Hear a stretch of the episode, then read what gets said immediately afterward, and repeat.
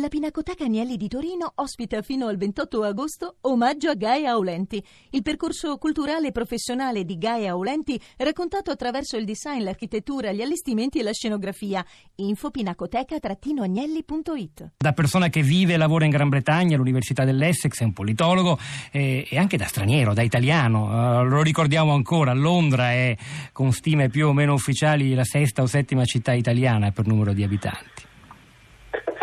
Pietro. Dunque il clima che si respira qua è un clima di incertezza, nel senso che i sondaggi eh, degli ultimi giorni danno ancora un 50-50 tra il, l'opzione del Lib e l'opzione del Remain e quindi sostanzialmente ancora veramente non si sa cosa succederà domani sera eh, una volta iniziato lo spoglio. Eh, detto questo, insomma, ieri sera c'è stato il dibattito televisivo eh, tra tre eh, appunto, sostenitori dell'opzione Remain e tre sostenitori dell'opzione Leave. È stato un dibattito molto acceso, dove appunto si sono confrontate eh, delle idee molto diverse. Eh, da una parte bisogna dire che eh, i sostenitori dell'opzione di rimanere all'interno dell'Unione Europea hanno fatto parecchio leva sulla paura cioè nel senso che hanno paventato tutta una serie di scenari catastrofisti nel momento in cui la Gran Bretagna dovesse lasciare l'Unione Europea, quindi eh, il potere del salario reale che si abbasserà, ci sarà una decrescita, ci sarà eh, una perdita di posti di lavoro, mentre dall'altra parte, se vogliamo, eh, c'è stata, è stata una campagna molto più della speranza, questo lo dico proprio in sede di analisi, non in sede dire, di, eh, eh, di, di, partigiano, perché anzi magari io piuttosto preferirei che la Gran Bretagna vi rimanesse eh, nell'Unione Europea. La campagna del Leave, capitaneggiata da Boris Johnson, dall'ex sindaco di Londra, eh, ieri sera in qualche modo ha, ha definito eh, giovedì, eh, la giornata di domani, come il giorno dell'indipendenza mm. e quindi in qualche modo, come anche sottolineava il, il, mio predecessore, ehm,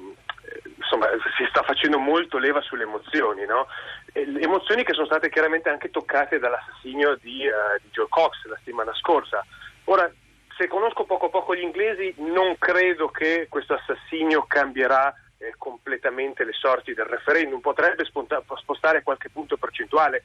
si badi bene che eh, insomma, il, il, folle attentatore, il folle eh, assassino fa parte di, di, una frangia estremista che addirittura ha, completamente dire, eh, sconfessato naturalmente il gesto, eh, il gesto di, questo, di questo personaggio. Ora, a mio avviso però il referendum è uno specchietto per la lodole, nel senso che come sottolineava l'editorialista eh, Paul Mason qualche giorno fa, ehm, si tratta di una falsa rivolta, nel senso che sono pezzi di establishment diverso che capitaneggiano, che stanno come dire, ehm, a capo delle due opzioni. Nella fattispecie l'opzione del remain in qualche modo è sostenuta da tutto l'establishment finanziario e dall'establishment politico più classico, mentre l'opzione di uscita, di fuoriuscita dall'Unione Europea, come sottolineava anche l'economista Brancaccio pochi giorni fa, è sostenuta da tutta una parte dell'establishment industriale che vede nell'uscita dell'Unione Europea la possibilità di ridisegnare completamente la politica commerciale della Gran Bretagna per far fronte al disavanzo commerciale che ormai il paese registra da qualche anno a questa parte. È una dicotomia emersa anche stamani nella lettura di diversi articoli da parte di Luigi Spinola alla rassegna della stampa estera di Radio Tremondo. Da una parte la finanza della City, dall'altra parte il blocco industriale britannico. È molto interessante questa divisione tra economia reale e economia, come chiamiamola, virtuale della finanza.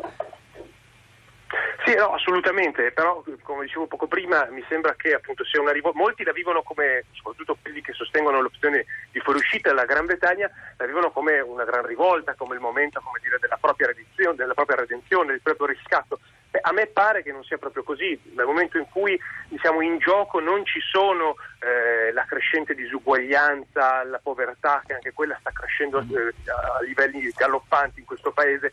in qualche modo eh, i temi eh, che sono eh, messi sul tavolo non sono secondo me i temi di rimenti, soprattutto per le masse popolari qua in questo paese. Eh, in tal senso ecco, mi sembra che, ehm, che ehm, ci sia particolarmente dire, confusione no, tra eh, tra gli elettori. Che non ah, siano stati ed, è, ed è difficile anche capire co- quanto sono omogenei i fronti. Io segnalo a questo proposito un interessante articolo da Londra sulla stampa eh, di oggi di Alberto Simoni che racconta per esempio di zone povere di Londra dove si trovano imprevedibilmente alleati, eh, immigrati anche di fede musulmana per esempio e militanti dello UKIP di Farage, persone che insomma dovrebbero stare eh, presumibilmente su fronti contrapposti che oggi trovano un nemico comune in Bruxelles e sono entrambi favorevoli come fronti dico, all'uscita dall'Unione Europea. A proposito di, di scontri e duelli elettorali, eh, i giornali segnalano che è il giorno del grande incontro a Wembley, ma non si parla eh, di calcio, si parla di un confronto tra due esponenti politici ormai di primo piano in Gran Bretagna, cioè l'ex sindaco di Londra Boris Johnson che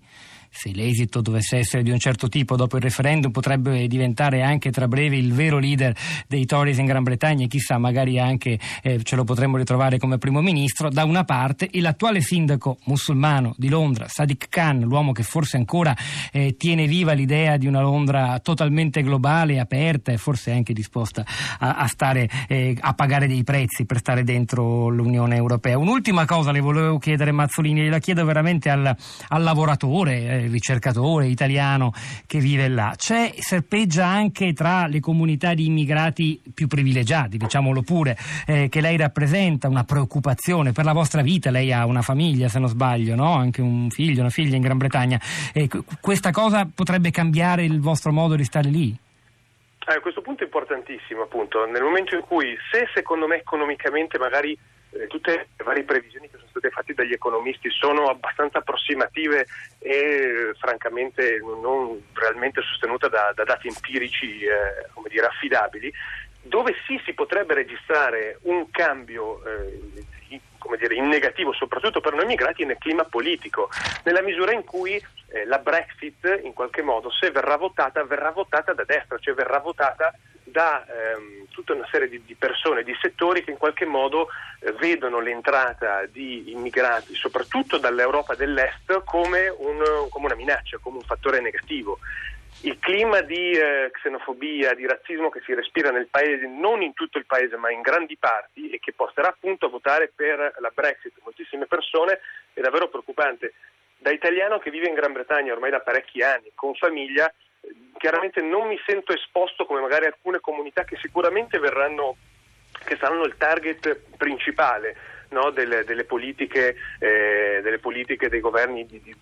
conservatori un, nel momento in cui la Gran Bretagna cercherà di uscire dall'Unione Europea. E tuttavia mi sento di far parte di una seconda linea, nel momento in cui il dibattito magari il dibattito pubblico eh, prende una piega preoccupante, anche noi in qualche modo potremmo, anche noi potrebbe venire chiesto, non lo so, per esempio di eh, dover fare un visto per entrare in Gran Bretagna o potrebbero venire messi dei tetti lavorativi, cioè per cui i posti di lavoro non possono avere più di tot stranieri. E in qualche modo il clima che si respira, come vi dico, è preoccupante. Non si tratta di un'uscita dalla, da, dall'Unione Europea da sinistra, per cui vengono contestate le misure di austerità, cioè non è eh, non si respira assolutamente il clima che si respirava in Grecia un anno fa, è dire, un'uscita completamente di diverso stampo.